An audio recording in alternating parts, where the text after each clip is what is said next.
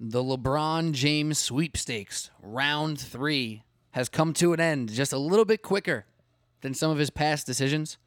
And on this Sunday night, Monday in which you are listening, the basketball and the sporting world has come to a halt to notice that Mario Hezonja has signed with the New York Knicks. well, LeBron James to the Los Angeles Lakers, obviously, we have a lot to talk about. He finally made his decision, except this time it wasn't finally. It wasn't, you know, prolonged waiting for this episode on ESPN to air or for this beautifully written Lee Jenkins article to come out of Sports Illustrated. Just a simple press release from Clutch Sports and a tweet by our guy, Adrian Wojnarowski. And we know that LeBron James is a Laker. Now, what is the next chip that may fall? Is Kawhi Leonard about to be traded there? Are they going to take a flyer and sign Boogie Cousins? Who knows? But what I do know is that the next three, four, five days, maybe even two weeks, will be riddled with LeBron James and Los Angeles Laker takes across all types of sports media. And that's what we're going to do here tonight, talking about a bunch of other stuff as well, because, you know, the World Cup has been a lot of fun this weekend. The Yankees played the Red Sox. We're going to get to that as well. But LeBron James is a Los Angeles Laker. And here to talk about that with me today is Alec Argento So, and my voice crack. But that's cool. it's been happening a lot. Quick take. What do you got? 10 seconds. Uh, LeBron made a mistake. What? Yeah. Oh, no. What, what are you doing? Cleveland, man. Cleveland. What, what do you What do you mean? That was the move. He should have stayed there. Yeah. That That's wild. About to see some burned jerseys real quick, man. I don't know about that. I think Legacy. They, I think it's done. I think they saw this one coming, man. I think they saw it coming. Oh man, We'll talk. we'll talk. Some people thought the Lakers were it all along. Some people thought the Cavs had a fighting chance. Thought the Sixers had a fighting chance. But when it comes down to it, we have LeBron, we have Hollywood, the Los Angeles Lakers coming back. But first, Sports Blog New York podcast. Do what you got to do. Get settled in and stay tuned.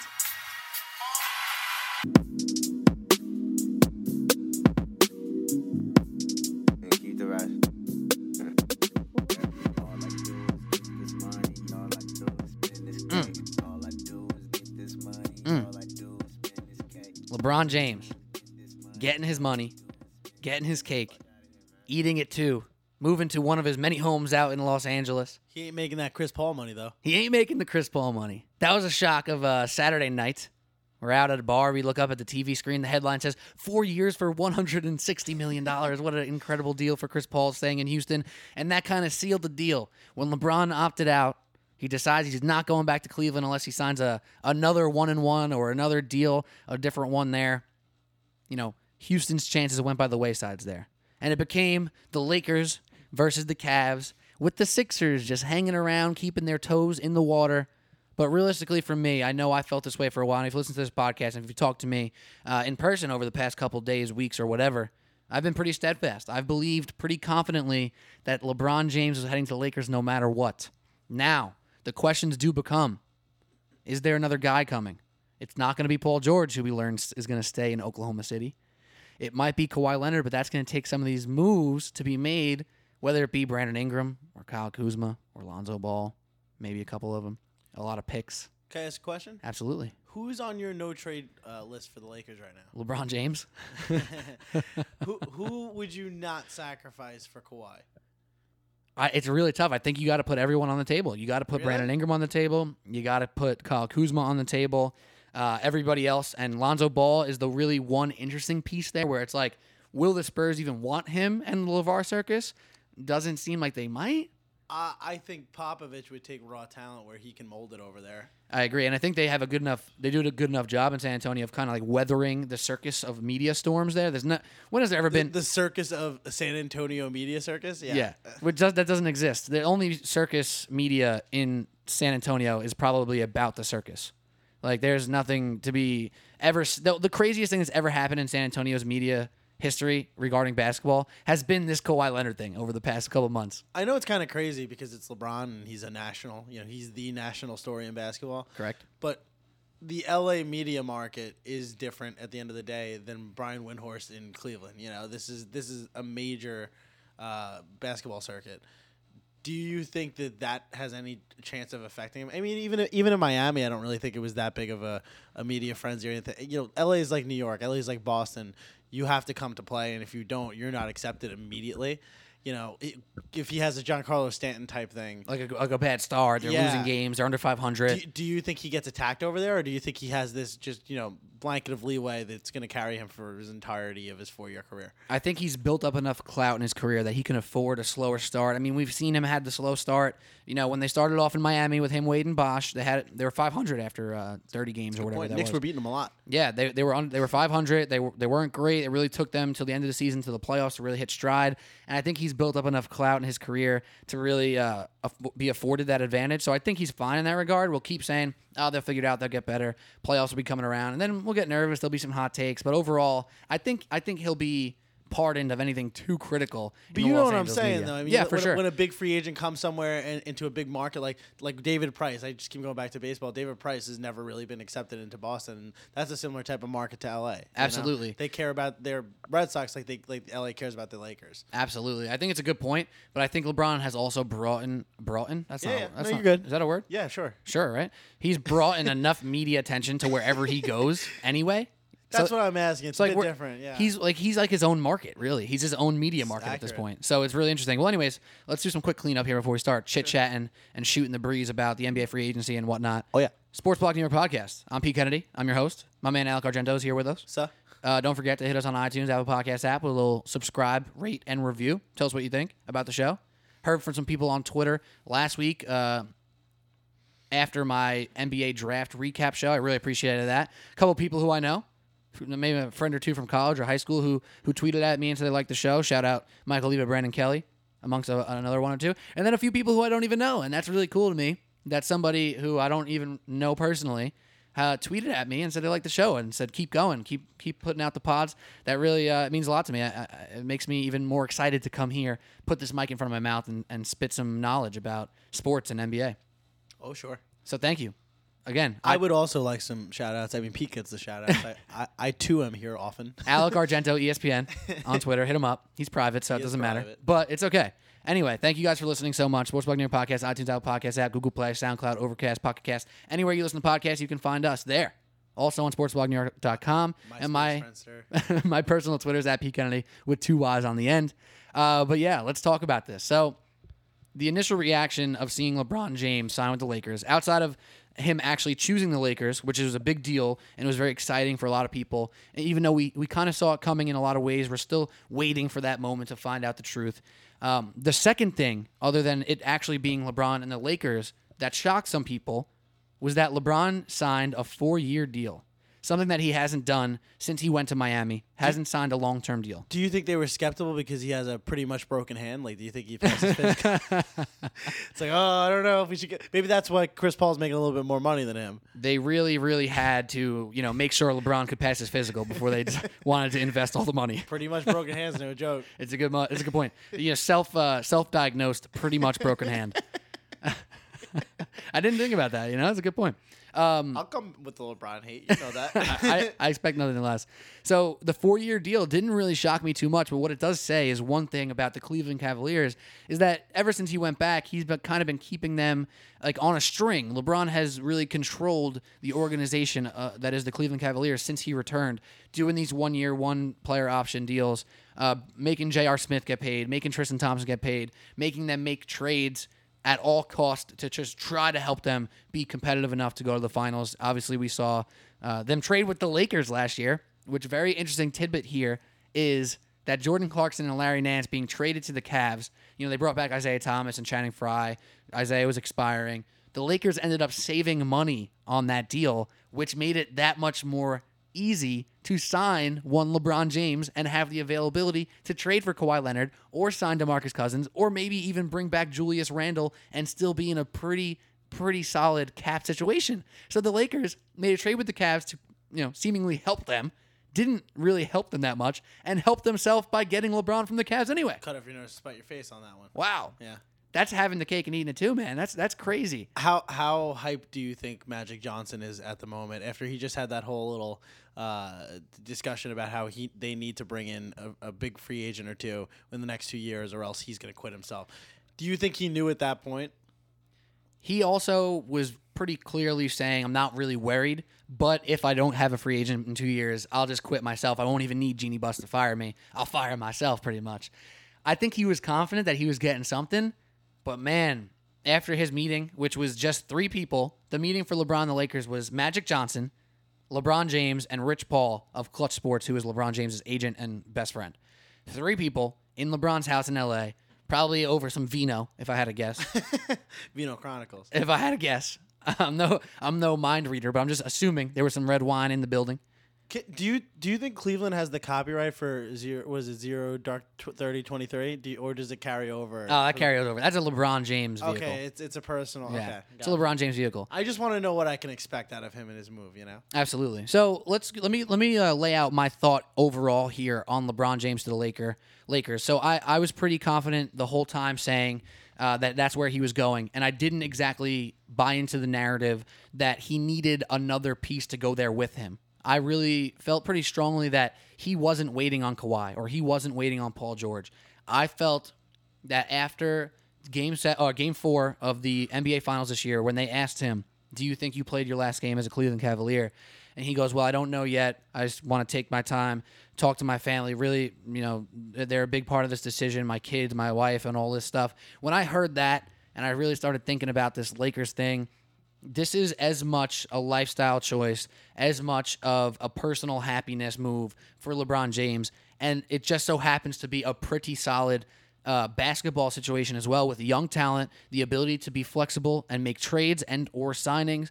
And I think this for him was the perfect happy medium. LeBron James is now able to have a pretty solid basketball uh, set up here for him in, in Los Angeles, and also move into one of his houses, have his son start high school in LA, and really for for an entire life perspective of LeBron James, everything kind of works out. And another thing I was really confident about was where he was going as far as city. Obviously, he's born in Ohio. He gets drafted by the Cavs. They have a built-in home field advantage there.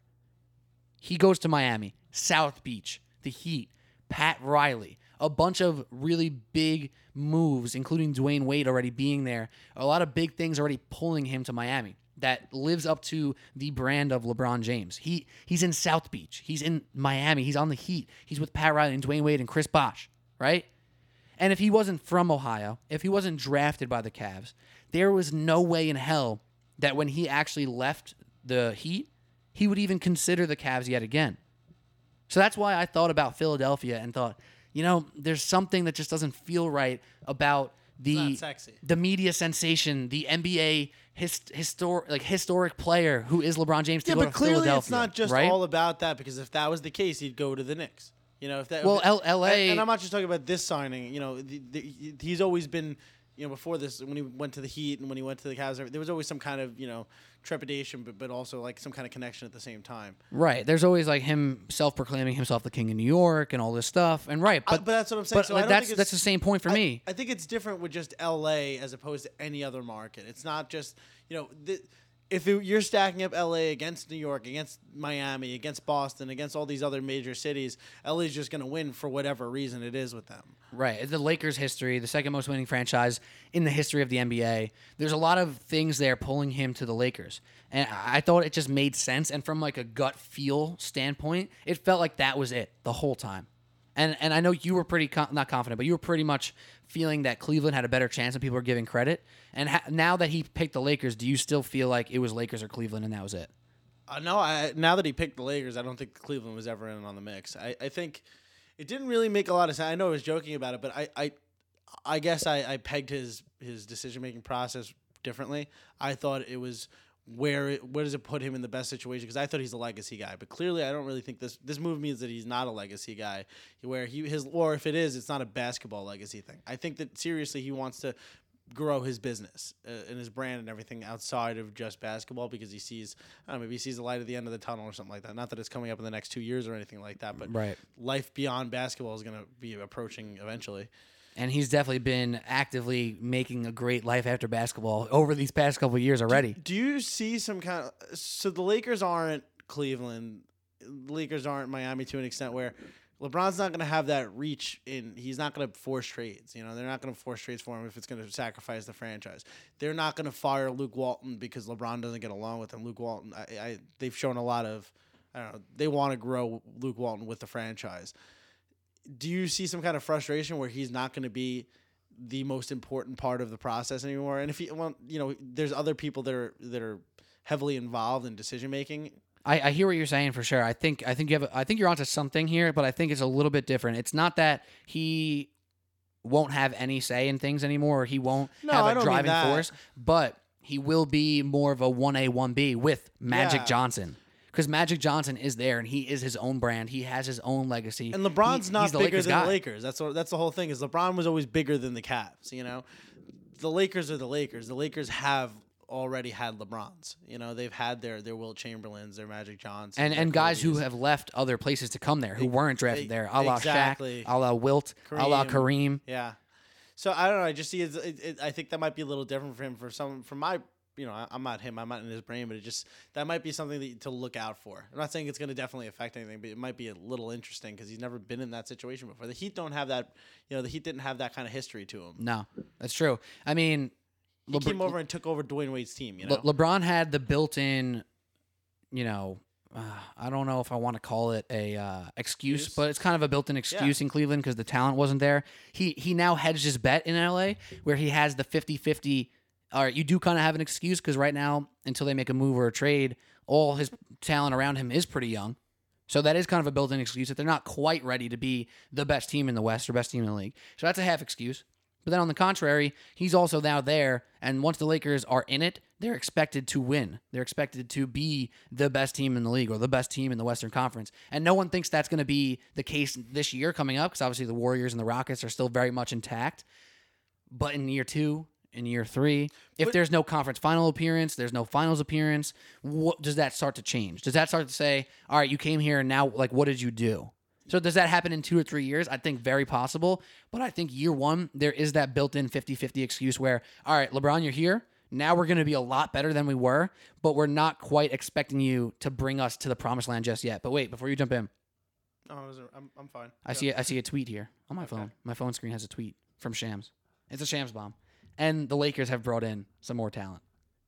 That second guy we're talking of. Who may it be? Lance Stephenson. Oh, that's not. you got me so. You got me so excited. Oh, I think I just hyped up everybody right there. Um, obviously, Well, this is the next day, so no, you didn't. that was a little tongue in cheek, obviously. But I just see a Shams bomb on my on my phone here. Lance Stephenson has agreed to a deal with the Los Angeles Lakers, which means for LeBron that he doesn't have to be harassed by Lance Stephenson in a playoff series this year. oh, I didn't realize that. yeah. Oh my god, that's fantastic. Because they've played each other a lot. don't- and they don't in like the playoffs. No, man, he blows in his ear. He like They pulls his straight sh- up don't like each other. He like untucks his shirt and he does all this like re- weird Lance Stephenson stuff. I love Lance Stephenson. I've loved him even when he was shoving, you know, his stuff down our throats, and uh, when we were in the Knicks and the uh, when the Pacers beat us. Yeah. Oh man, that's actually really funny. But hey, I mean, that's a nice little piece there for the Lakers to just throw in the second unit, be harassing on defense, do those random good things on What's offense. his, what's hey, why his not? contract? It doesn't say in the tweet, so I don't know. He I'll might get up. like a veteran minimum too, which Yeah. is crazy. But that I don't know. Lance Stephenson is a good guy to have at a vet minimum. oh, fantastic guy to have second unit just running around doing Ring chasing. It- uh, He's uh, ring chasing. Is this like is this really lazy or is this too easy? But uh Lance Stephen, J.R. Smith, Lance Stephenson, J.R. Smith. Is that like a th- like is that? No, nobody's don't equal the, parts? Don't compare the two of them because they're bo- Lance Stephenson is Lance Stephenson and J.R. Smith is J.R. Smith. but And in the world, great. in the world of ridiculous NBA players, they might be in the same spot. Do you think Richard Wait, Jefferson knew the whole time? As we speak here as well, we have a call coming in. Hello, John Lucas Duffy. What's up, Pete? How are you doing? You were live on the Sports Blog New York podcast.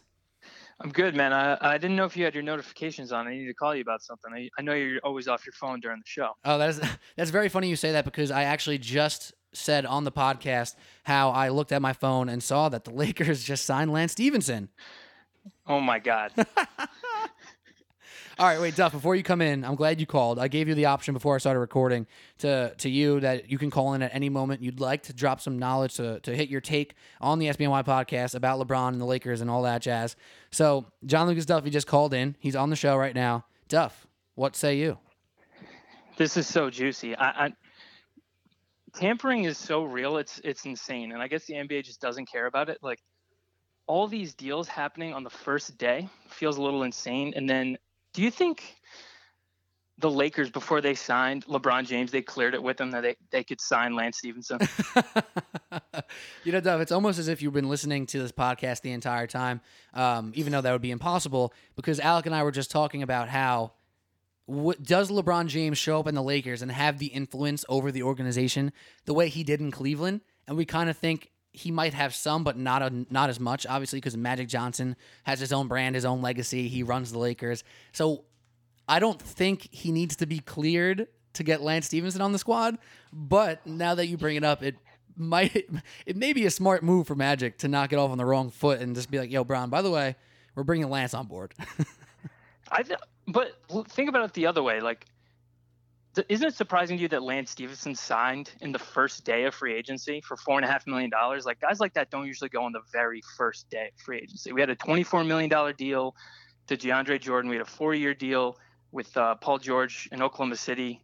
Four and a half million dollars for Lance Stephenson. I think they definitely cleared it with him. We're like, okay, let's just get him now while we can. Well, on the on the tampering note, I think tampering has always been happening in the NBA, and I think it still happens for sure. It's like impossible to avoid. But also, I think this also happens every year. Every time free agency starts at midnight of whatever day, I guess um, July first, it usually is. Deals start happening very quickly. I mean, I was out last night, uh, and I look up at the TV screen that's on mute, and I see headlines about Chris Paul, four years, one sixty, and and this stuff really does get announced very quickly. And I think players, agents, and teams are ready to move at twelve oh one July first. So I don't think it's that weird, to be honest. Like, I mean, I guess not at four and a half million dollars, especially for Lance Stephenson. I don't know. It just there's so much history and so much narrative that you're right that they don't need LeBron James to clear this, but because LeBron always thinks basketball first, like he would anyway. I think I don't know. It's it's just fun to think about that narrative. It is very hilarious that now the guy who's blown in his ear and untucked his shirt and been a pain in his side for multiple years now is going to be his teammate on these playoff runs. this is going to be so good. And Frank texts us today saying the Lakers are going to get Boogie. Like we, everyone had the Mavs as his probable destination, but now that they have DeAndre Jordan, he's obviously not going to go there. So why not the Lakers? It's a very good point. So Duff, let me get your take, and I don't want to keep you too long. I know uh, you just had a two or three week vacation. I don't know how long it was. Two or three week vacation out in Alaska and Vancouver and all that stuff. So you're probably exhausted. But give me your overall take on LeBron to the Lakers. When did you realize this was the most likely scenario? What do you feel like now that it's happened? And what do you think the next move is to fall for the Lakers? So I actually kind of saw this coming with the that it was going to happen this early. I feel I felt really confident about it kind of after the season ended and it was like really what makes sense for LeBron. It's like, well, just the Lakers because he's not going to go to Cleveland and Philly will never be his team. He needs his own team because that's just how the narrative will play out anyway, even if he doesn't care about it. So I actually said to my brother last week, I was like, I bet you he goes there just immediately, just first day. How funny would that be? And then he actually did it. So I'm pretty shocked about that, but at the same time, not really. It's, I think they'll be really fun to watch, but unless they get Kawhi, they're not a serious threat to make it out of the West. That's how strong the West is. It's insane that everyone keeps shifting to the West, where it's so much more difficult to make it to the finals. It's it's really weird to me. I, I, I don't know. All right, let's just say this also, right? So imagine the Lakers will be in the playoffs, right? It's pretty easy to say they're likely going to be a playoff team. That means Yeah, another absolutely. another team's on its way out, right? So we, we already had the Nuggets who were above 500. They were in the playoffs or just outside the playoffs until game 82. A lot of teams are trying to get better. We have the the bottom feeders who are the Dallas Mavericks and the Suns and the Grizzlies and all these teams who are trying to now be more winners and they're trying to make moves to become a better team there's already eight playoff teams that were very, very tight. The Trailblazers, the Oklahoma City Thunder, um, the San Antonio Spurs, with or without Kawhi, are, were a playoff team. What team in the West is going to fall out, especially if the Lakers are good enough to be in that mix in the three, four, five range? I think it would be the Spurs. I think Has to be, right? Yeah, if because I think now that LeBron's there, the Lakers are going to throw everything at the Spurs that they have to try to get that trade done. Now, that doesn't mean they get it done, because the Sixers have better offers to make and the Celtics have better offers to make, but they have no guarantee he'll want to stay. Lakers feel really confident about that, so I'm guessing they're going to trade with the Spurs. Spurs get younger, no Kawhi equals they'll get weaker. So then you move the Spurs out, and then you keep the Nuggets out. Would be my guess. I still think the Trailblazers are better than the Nuggets and the Timberwolves didn't have uh, Jimmy Butler for a good chunk of that year, so I think they stay up there. Very interesting, and it's it's really going to be interesting now what happens for the rest of free agency. Uh, we're putting out this podcast on Monday morning and hopefully it'll live to be relevant by Wednesday because Damian Lillard, for all we know, can be traded by Wednesday. Right? There's more things to, to happen here. But Jeff, in a world where say DeMarcus Cousins, like you mentioned, is the guy who ends up being the next chip on the Lakers, what does a LeBron James, DeMarcus Cousins, Lonzo Ball team look like? Assuming at least decent health for Boogie. Yeah, it'll be really fascinating to see how he shakes out if if he gets there. I don't know if if Boogie goes there, it would be really cool to see because he's got he's got this really bad uh, rap, and if anyone can straighten him out, it's LeBron James. So now But think what he did for Jr. Right. I mean, for real. Jr. Smith is a champion. You know what I'm saying? So now, last question for you, and then I'll let you go. Who, if the Kawhi trade is real, who are the players you're putting on the forefront of that trade from the Lakers' perspective, and who are the guys you're trying to hold on to? So it starts with Kuzma and Ingram. They're in, no question. Probably a couple firsts, maybe a couple rights to swap. And then it comes down to will they put Lonzo in? Do they need to put Lonzo in? I don't know. I think that's the one they're going to try to hold on to. It's going to be at least two players and two picks for just one year, one guaranteed year that'll actually stay. I don't know. Wow. I don't know how you sell that too hard to the Lakers. And do the Spurs even want anything to do with Lonzo? Becomes a question as well. Yeah, that would be that would be so detrimental to the big baller brand. That would be LeVar Ball's worst nightmare. LeVar Ball would be the biggest celebrity to sit sideline at a Spurs game, I think, ever. How how how bad is he sweating right now? I don't know. I think I think they're feeling pretty good. I don't know. I don't know. I, I was I texted you and Frank. I said we see all these young guys tweeting on the Lakers. It'd be interesting to see which ones actually stay and stick around. Kuzma's been very outspoken, but there's no way he's not in a deal for Kawhi. He's trying to hedge his bets, man. He's trying to stay out in L.A. He don't want to go to San Antonio. I know he's selling. My man's selling. All right, man. Duff, any last words for the Sports Blog New York podcast, man? No, that's it. I just can't wait to listen tomorrow. All right, dog. You have a great night. You get some sleep and uh, have fun going back to work tomorrow. Yeah, thanks, man. Oh, and Alec Argento, you can come back into the conversation. Sorry for. Oh uh, no, no, no! Please, uh, John Lucas Dovey is a much better basketball mind than I. Then you do. Oh yeah, that's correct. That's a fair thing to say. That's that's your best take of the podcast so Me? far.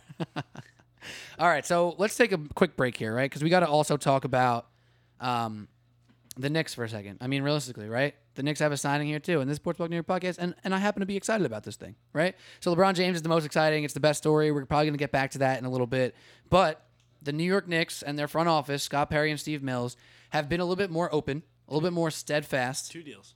Two deals. What's it? What? Luke Kornet Oh, my extension, God. baby. How could I forget about Luke Kornet? You can't teach height. Shout out Mike Howard. you can't teach height. So we'll probably get back to Lakers, but quickly on the Knicks. I saw last night on well on Saturday night that the Knicks would be interested in pursuing Mario Hezonja. Mario Hezonja, if you're not familiar with who he is, he's a top five pick from the same draft as Kristaps Porzingis. Pick after him.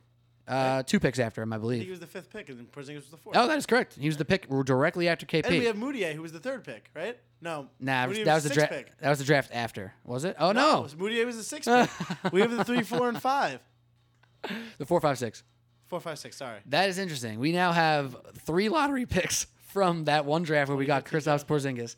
Uh, but Mario Hezonja is a guy who kind of got hidden in Orlando, didn't have a very strong start to his NBA career, uh, but comes in with confidence, has good size, six six six seven, can shoot the ball, is a good slasher, doesn't show much on the defensive end yet, but he's young, he's still 22, 23 years old.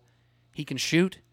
He only had, this is the most important part, he only got offered a one year deal for $6.5 million. Alec, do you find any qualms with this move by the New York Knicks? No, and, and it's it's perfectly in line with what uh, Scott Perry and Steve Mills are saying is that we are going to be financially responsible. Uh, we're not going to do long term deals. We're not going to get rid of draft picks or anything like that. The, he, this guy's a prove it guy. Uh, he had he, he was there was a lot of teams bidding on him, uh, and he came with us for a six point five million dollar deal. How could you not love that? I mean, he really is now he's betting on himself. Mario Hezonja is betting on himself. He could have gotten more money, most likely, could have gotten a multi year deal, but he showed through his uh, introductory tweet to the Knicks that the Knicks mean something to him. It was a team he followed since uh, his time watching the NBA. Uh, posted a picture of him as a young teen in a Knicks jersey or Knicks jacket. Now, can the Magic still match this, or is it done? Now the Magic are out on this race here. That's great. The Magic are out on the race. They let him go. That's great. He's a great bench player for us. Right. And I think it's just, I think, all right, so I'm actually going to bring baseball into this for a moment here. So we're, we're going to talk about the Yankees probably a little bit and the Mets. When you see the Yankees and the Mets and the way they run, the way they operate, it's very different. As a media member, as a fan, as somebody who follows the teams and the leagues, when you, follow, remember me? no, uh, not me. I'm just saying in general. Okay. uh, in general, you hear more things that are necessary to hear from the Yankees front office. Masahiro Tanaka, for example, is injured right now, and he throws a bullpen the other day. The Yankees tell us exactly. Masahiro Tanaka threw 48 pitches in his bullpen. He even said that he was able to use all his pitches and throw with force. He's going to start on a rehab assignment next week. He should be back before All Star break clearly defined. clearly defined. You talk about the Mets. You never know if they're telling the truth about the injury. You don't even know what Cespedes is doing. When is he coming off the DL? When is he going to start even swinging a bat again? Is he swinging a bat? We don't know. The Mets keep it in the air, right? And in the past, especially under the dreadful Phil Jackson era, he tried to be very coy and not let us in uh, what his plan was, if there was a plan, or what the, the, the team was doing on the inside. And that's bad. That's the Mets. The Mets don't have direct TV. The Yankees have direct TV the Knicks now under Scott Perry and Steve Mills have been very explicit in their plans and their ideas, and Coach Fizdale seems to be exactly in line with that philosophy. That was a huge, and, and just a little bit. That was a huge part, apparently, what I was reading. That Hezonja, the reason Hezonja wanted to come here was to work, uh, like play under Fizdale. Which is very interesting. When was the last time? And not that not that Hezonja is you know an A list uh, free agent. When was the last time you heard a free agent say we came here to work? Nobody was saying that for Jeff Hornacek. No. Nobody was saying that for Derek Fisher. Nope. That's pretty big. I mean, it, at, the very, at the very least, you have young, talented players who want to come here for a different type of culture. And I, I- I showed you a video from uh, the you know the, the guy Chris Brickley. If you don't know who that is, he is like the NBA trainer extraordinaire. Yes. Uh, on Instagram, you see all the videos. Hoodie Melo, that guy, right? He's been posting what I like to call Frank propaganda, where Frank is out there working on his handles. He's looking yoked with no shirt on. He's shooting the threes. It looks silky smooth.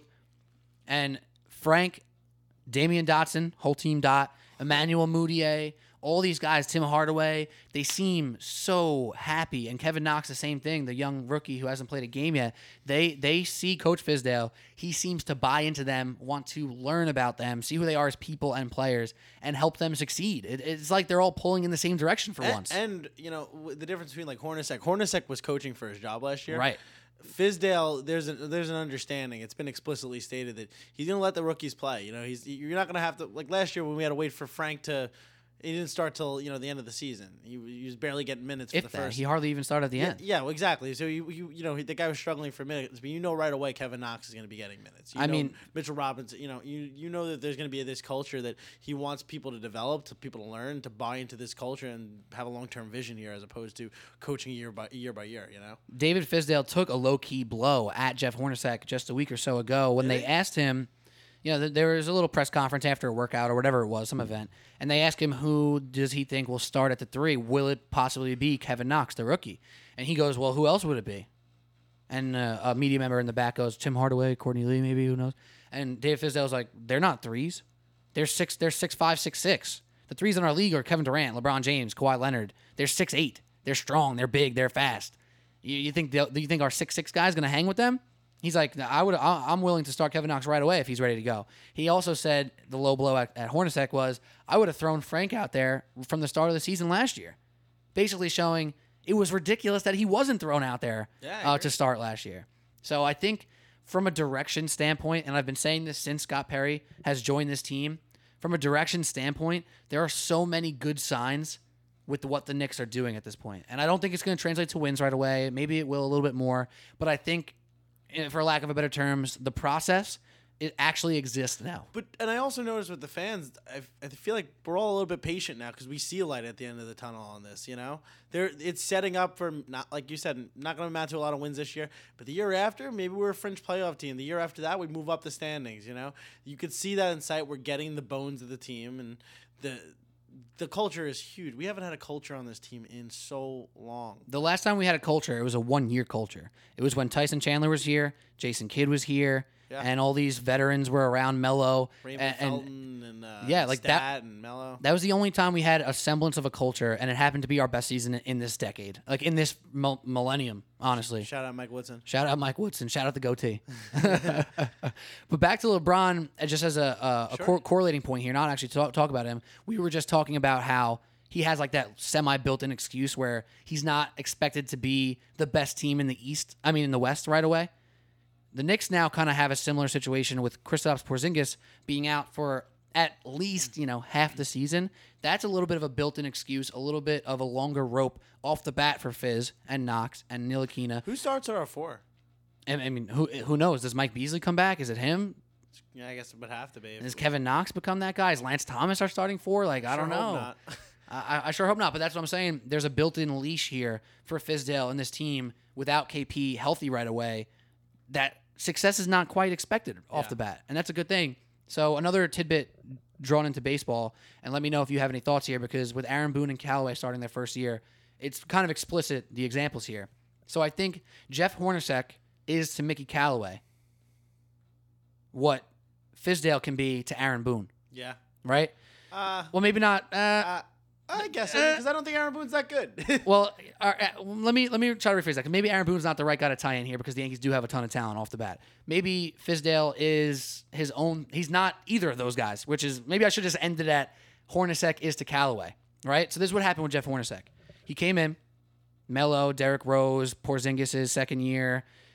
They go 18 and 14 in the first uh, chunk of the season. It's like, wow, this team has some talent. Maybe they're a playoff team. Hornacek doing a good job. He's uh, kind of listening to Phil, he's not really. And then it started going downhill. So he had an inch of success, and it went downhill, downhill, downhill. And from that moment on, he was coaching for his job. Mickey Callaway comes in with the Mets. Super hot start, 12 and 2. This Mets team's going to be in it. They might be the best team in the in the NL East. Though a lot of people thought they were start falling off, they really fell off. All the wheels are off the Mets right now. And it feels like Worst record in the National League. Correct. It feels like now, almost from this moment on, Callaway is almost at that point where he's already coaching for his job. And for him to dig himself out of that is going to be that much more difficult because they had success and then it went down, down, down. The communication isn't there. He doesn't seem like the leader we thought he was. No, Sandy's gone. It's not Callaway. I not. I know we don't want. You just use this as, as a metaphor. Sandy is out this year. Well, Sandy also has his own reasons to be out, unfortunately. Shout out him. Hopefully he's getting healthy and whatnot. But sure. I don't. but mean, yeah. I don't mean it. No, like of course, that, I'm just saying. I ju- it- but he that that guy Omar Minaya is there waiting in the rafters to, to take that job back over from him. That is correct. But do you believe that Fizdale at all fits in that Hornacek Callaway role here, or does he have that leash? Well, I think you're right in the fact with Aaron, with the Aaron Boone comparison because the reason Aaron Boone was brought in was because he's a players coach, and that's exactly what they wanted. The Joe Girardi apparently was not, uh, and you know just make these guys happy, uh, and you are allowed to make some mistakes because if the, ultimately if they're happy, you're gonna w- win more than you're gonna lose. Um, I don't, you know, like the, the big difference is the the huge swing of talent compared to the Yankees and, and the Knicks. Um, but you want to make these people happy. The, the happier they are, the better they're going to produce on the court, and the more wins ultimately. Maybe down the road, maybe it's probably not this year or something like that. But that's where you want. That's where you're going to see the, the, the similarities. And it's tough to really make it such a negative on Callaway or Hornacek because they're two guys who I really wanted to like. I They're both thought smart basketball and baseball minds. right, and you want to like them. You think they have what it takes, and all of a sudden things start to spiral, and it's like I like you, and I don't have a real reason to hate you right now, but it's just not there, and the results aren't there, and there's no direction, and what is happening here? And with Fizdale, there's just no, there's just no expectation for for wins, and that's so huge for a team that doesn't have talent.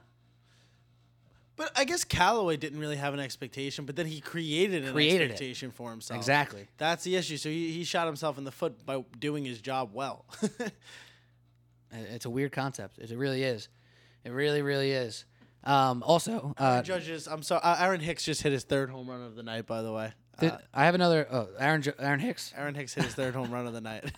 We'll get to Yankees Red Sox in a I'm moment sorry, for sure. exciting. No, that's fine. That's fine. Another thing here that I just see on my phone: Elfrid Payton has signed a one-year deal with the New Orleans Pelicans. Now, Elfrid Payton, uh, restricted free agent, uh, coming off his first deal. He was on the Suns. He got traded from Orlando, and I think what we're seeing here as a trend with the way the salary cap is fitting out right now, not a lot of teams a have money to spend this year, and not a lot of teams are uh, B want to spend money because they want to be able to spend money next year.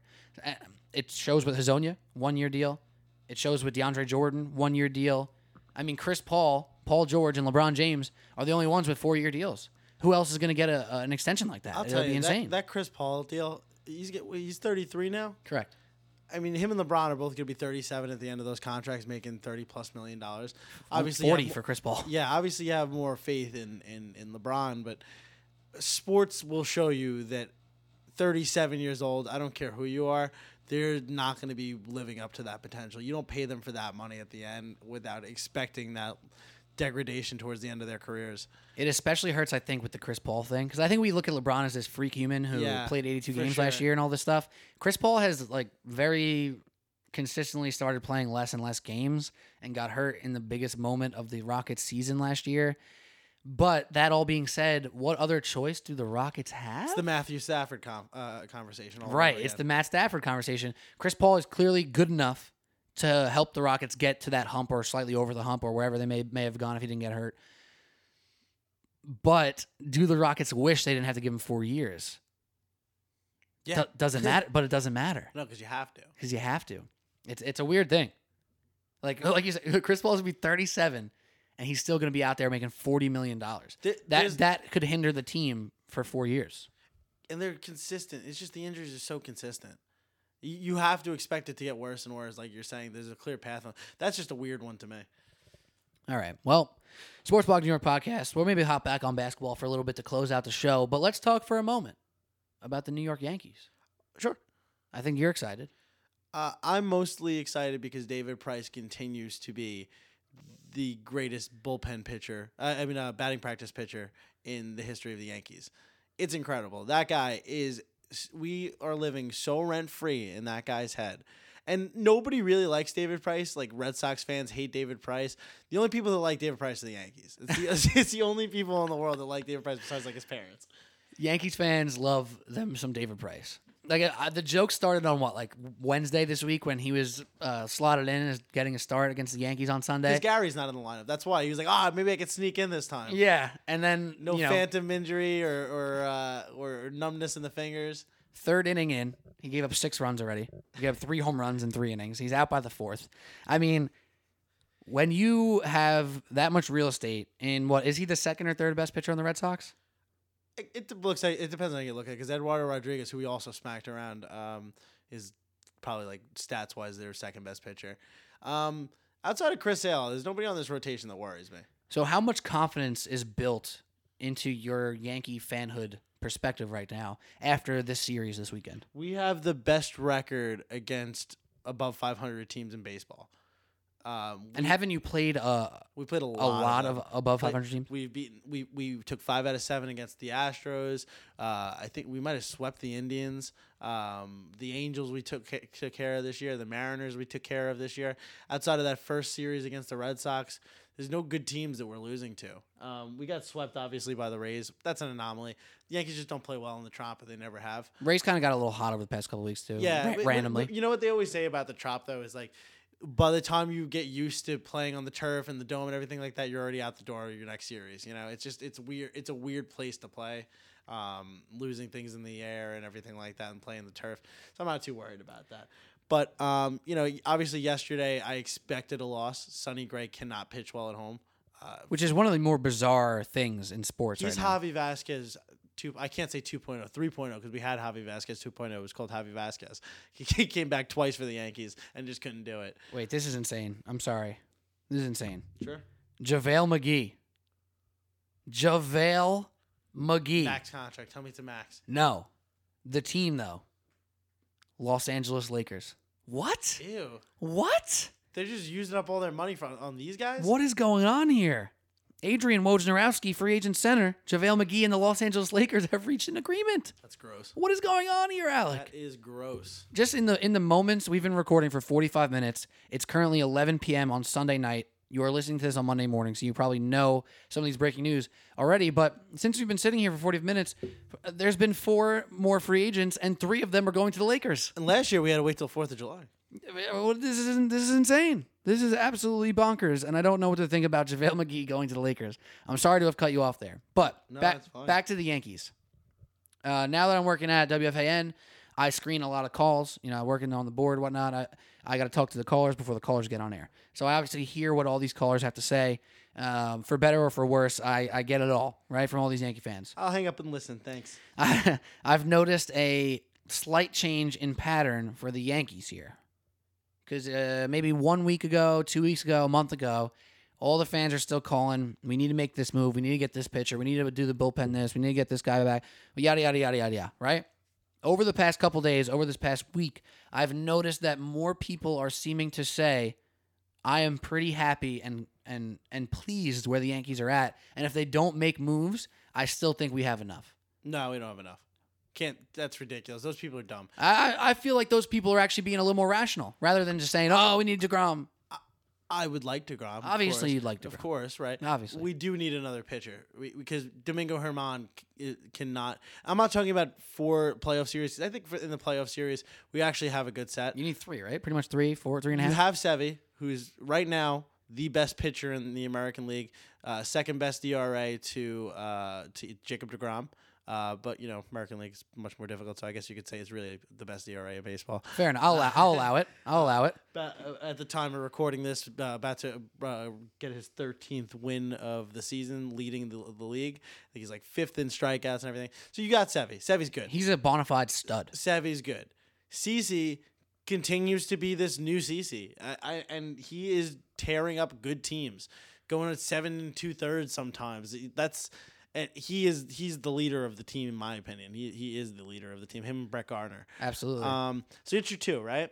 Tanaka last year, Tanaka in the playoffs is a good pitcher, and that's what you really need him for, right? And if you need to have someone on the road, Sonny Gray's been great on the road. You just don't want to put, put him at home.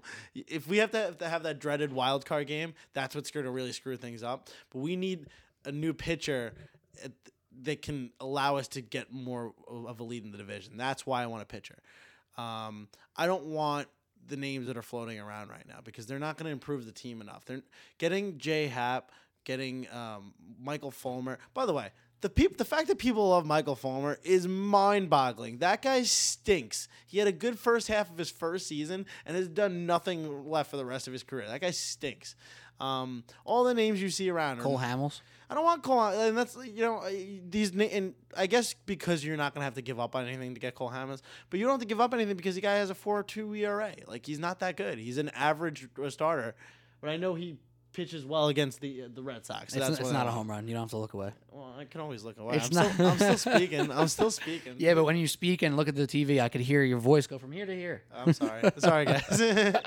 um, It's quite all right. When Gleyber puts a ball in the air, you got to watch. Yeah, I mean, I just I, I, I think there needs to be something done. Your bullpen's fine. Your starters are fine. I'd like to see a better first baseman, but that's something I don't need to make a move for. You know, just figure that out. Maybe Brandon Drury could start because Greg Bird stinks. Um, but you need a pitcher. Uh, you, you can't put John Johnny Lasagna and uh, and Domingo German out there every day. Is that Loaisiga? Is that who you're- Lois, Loaisiga. I mean, I, I hear you. I really do. Um, there's this like built-in hatred towards Yankee fans who uh, basically seem to always want an all-star at every p- position, and you know it's really understandable. When you have a great team, a great franchise, you want to be the absolute best. You want to win. against the Astros with with Gerrit Cole, Charlie Morton, and Justin Verlander. Right. You need to match up against that. because there's some point there, whether it be CC, whether it be Masahiro Tanaka, where your advantage now becomes a disadvantage. Exactly. So if there's no guy out there that you like, if that guy doesn't exist, if Jacob Degrom isn't getting traded to the Yankees, which he won't, You have the what are you resources gonna do to make a Godfather offer to certain teams. for who? For what guy? I- still think that Mad Bum should be on the market for the Giants. I don't. They they haven't officially released anything. We'll see when we get closer to the deadline. Brian Cashman, if you wanted one of these guys, would have gotten them by now. The the Yankees are kind of the Celtics of the MLB right now, where the assets are. There's there's too many assets. Like there's almost so many assets to where you can't play everybody. I was upset the other day because I was looking at the MLB revised. They do a midseason uh, top 100 prospects.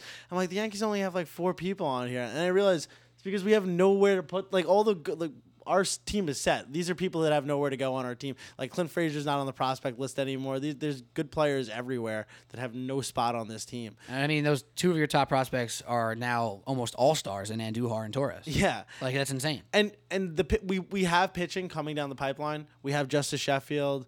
Uh, we have Acevedo. We we have good pitchers coming up. But right now, this season, next season, we need someone who can be an ace-like guy, and there's not many of them on the market.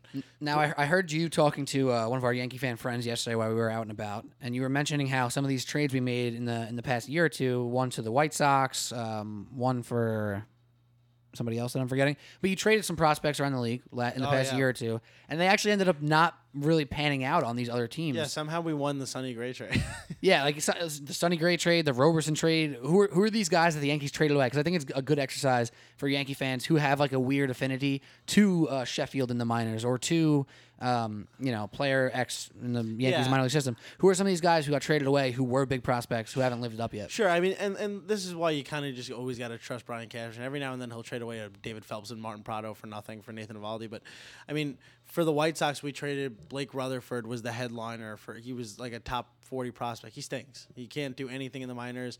For Sonny Gray, we traded Jorge Mateo, who wasn't doing, who was in single A for like five years in our system, and he couldn't go up. His only thing was he had an eighty grade speed and hasn't done anything there. James Kaprielian, who was who is supposed he had Tommy John hasn't he's pitched like three games in, in all of the minors including the Yankees time and and uh, over there Dustin Fowler is not doing anything unfortunately I, I, that one makes me sad That one hurts a little bit. that one hurt I want to see him I want to see all these guys do well obviously but I'd like to see the guys we got in return do better Obviously. obviously um but every we haven't nobody's coming up that's going to bite us right now. It's ju- you just look around the league, all the all the players we traded, nobody seems to be that good, and we're getting people that for nothing, uh, like in the Brian uh, Brian McCann trades and Right. the, the Carlos Beltran. Who knows? Dillon Tate might be incredible, and we got him for nothing for uh, for Carlos Beltran because his stats have been ridiculous.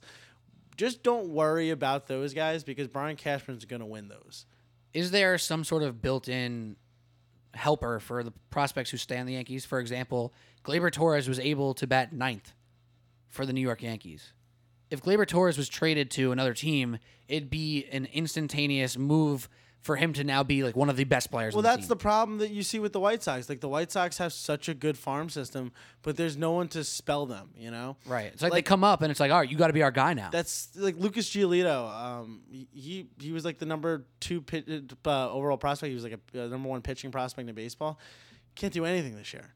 Um, and it's because he's expected to be that guy. Luis Severino was allowed to come up and be the fifth starter. You know, Luis Severino was, and then had problems, went to the bullpen, and you just figure it out because you have the organizational depth and the patience to, to work with it. That you figure it out you go these other teams like there's a reason they falter is because there's so much expectation on them right off the bat and it's kind of impossible to do that. It takes very special people to do that. And baseball is not a sport where one guy can change a franchise. Look at mike trout.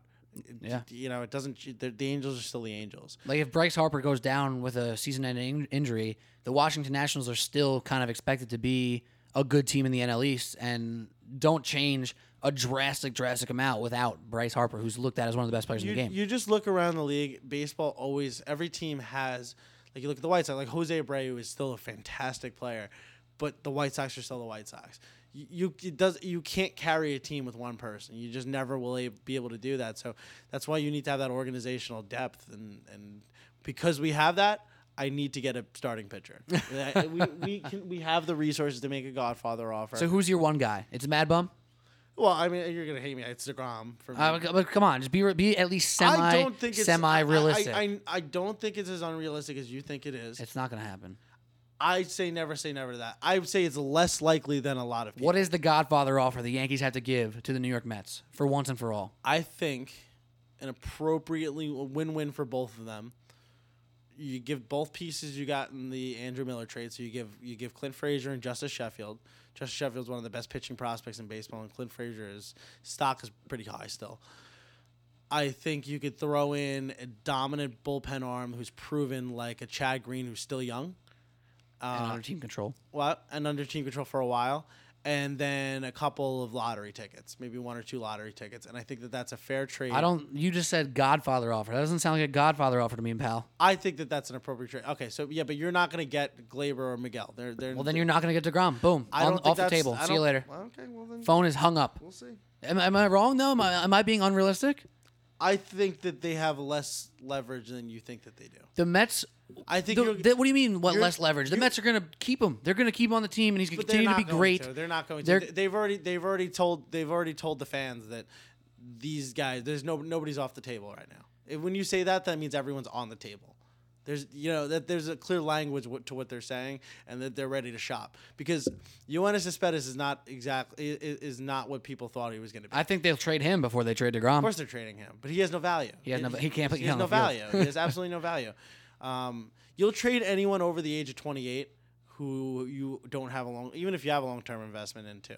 Um, they they don't need anyone. They have they have no farm system to speak of.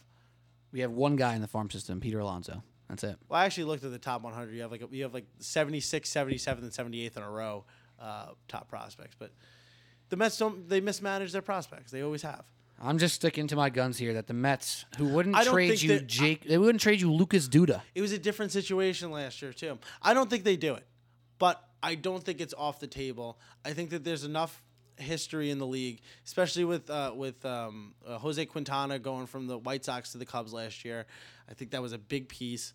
I think that the Mets are a little bit more humble now because they're probably in the worst position in probably 25 year history of the Mets. Oof. Really, honestly, they there's no hope good, in man. sight. It's not looking good. You know what the Mets have to hope hope on right now? Well, David Wright's BP swings. Tim Tebow's double A All Star appearance. Okay, everyone keeps telling me that Tim Tebow is like their best prospect. Tim No. Tebow's batting 20, uh, 250 with like five home runs and, and like two walks on the season. Do you want to know what Tim Tebow fan is going to say? Yeah, but he's been batting 300 over the past three weeks with four home runs. I, I want Tim Tebow. I love Tim Tebow. yeah, sure, me too. Why not, right? I- if he goes up to the Mets, I'll watch that game. I'll watch that. I'm putting that game on. yeah. I, I, will watch Mets, him strike out five times in a game. The Mets are very much so not appointment television right now. Unless Jacob DeGrom's on the mound, and honestly, even when he is, there's such a chance they're going to lose anyway that it's not appointment television. When the Yankees are playing, Yankees Red Sox, appointment television. Luis Severino, appointment television. Honestly, anytime you can see happen to see Aaron Judge, Gleyber Torres, or Andujar get on the plate, appointment television. I, I, so I, What do the Mets have? Brandon Nimmo. That's it. That's all we got. I hate Brandon Nimmo. I know you hate him. Sprinting to first uh, on on walks. I, I just I think of it. This is my whole thing with the Degrom thing, and I don't want it to seem like it's a guarantee that this is happening because I don't think it's likely. Well, that it's it not. happens. It's not happening. I that's what I don't like. But if they're trading, say hypothetically that they're, they just announced that they're trading him, what teams could they go? f- Uh, could, could he go to that need a starting pitcher that have the resources to do it? The Red Sox don't have. They, need a starting pitcher. They don't have the resources. The Astros have the resources. They don't need a starting pitcher. Um, they're not trading in division. Right, they're not going to trade to the to the Nationals or the Braves. who- Braves have a great farm system, or the Phillies. What what really ha- is out there for them to do it? The Yankees are a marriage made in heaven for them. It's a good point. I mean, it, it, that's a fair point, but there's all this other stuff, uh, history I think included. it's dumb if you that- think if, if if they won't do it because of the name. It may be dumb, but it's also true. It may be dumb, but it I may think, also be true. I true, think that, Alec. that Jose Quintana trade last year was a very big thing because the White Sox and the Cubs were very similar to the Mets and the Yankees. They had one trade in the past 80 years or whatever it is. They just don't. That's it's the same type of rivalry. If you had to get rid of Andujar or Torres, who is it? If you had to get rid of one, If I had to get rid of one, it's Andujar. I don't. I I wouldn't make a trade if that's what they need for it. Then I wouldn't do it. But they'll have those talks. They'll have those talks where they'll say, if you give us Torres, we'll do it. And that's a talk. That means that there's an open door there. I That's do, all I, I'm saying. I do have. Uh, I, I remember seeing a tweet that. I, it was a it was like a verified guy on, on Twitter. I forget who it was, so it's kind of like this is not really a great, uh, you know, thing here. But basically, it said the Mets will only consider trade to trading Degrom to the Yankees if it's with Andujar or Torres in it. I don't know how legit that is. You, could hear trade- you see source stuff you all the could time. trade Andujar because you can get Machado them. I don't want to. Gleyber is clearly the better player, but I think Andujar is a different type of player, and I, I compare him to Machado, and not overall, but in the fact that all those doubles Machado did that first first two years of his career, and they became home runs. It just you gain a little bit of power as you get older, and he's going to be a force to be reckoned with with the long ball. That's a good point. All right, that's good stuff, man. That's some Yankees talk. Yankees talk on the Sports Blog New York podcast. Uh, now let's do something that is completely unnecessary and not super relevant because who cares about our predictions? But let's use our best foresight because I know you have uh, shown some good foresight in the NBA on different trades and deals, saying that the Pelicans lost the Boogie Cousins trade, and goddamn if he doesn't resign back to the Pelicans, they definitely lost that trade. so, what does your gut say? What do you see happening in year one of the LeBron James Los Angeles, Los Angeles Lakers? Knocked out in the Western Conference Finals. Ooh, that's pretty, that's not bad. That's not bad. In what's he? five games. To the Warriors? It's obviously the Warriors. Right, Rockets. I'm Um, just saying. No, the Rockets don't have. they- They're they'll probably if they because I think that they still will get a Kawhi. Uh, all, Well, that all- changes everything. That, that- changes everything. But that, that's you know I think every everything is pointing to them getting Kawhi. Kawhi has outwardly said he wants to be a Laker. Absolutely. Yeah. Um, that's the case. They're better. What right- seed? What seed? Well, I think they're probably a four seed Okay. because they're getting re- used to playing together. It's just a totally different type of system they're going to do, and they make it to the conference finals. They lose in five. All right. They That's interesting, man. That is interesting. Ah, this is going to be so goddamn exciting. Here's my prediction LeBron James goes back to his, I'm going to take like 10 or 12 games off this year system because it's smart for him to do that. Him playing 82 games this year and people trying to use that He as does an, have a pretty much broken hand. People forget. Pretty much. People, people do forget about it. It's pretty much broken in. Uh, I think him playing 82 games was just a narrative thing that didn't matter, didn't help them win specifically a lot more games. In fact, it may have made him more tired. I think him resting for 8 to 12 games is very smart. He should do it. I think he will do it again this year. I think they're going to be that six seed that the third seed is really pissed off. They're like, are you kidding You me? you're a six seed? Listen, they're going to have a six seed where they're going to be, you know, f- close to 50 wins, maybe like 48 wins. Are you assuming the Kawhi is there or no? Uh, I'm gonna. I'm trying to go like, ma- like po- probably like a probably Kawhi, but they're gonna get somebody else.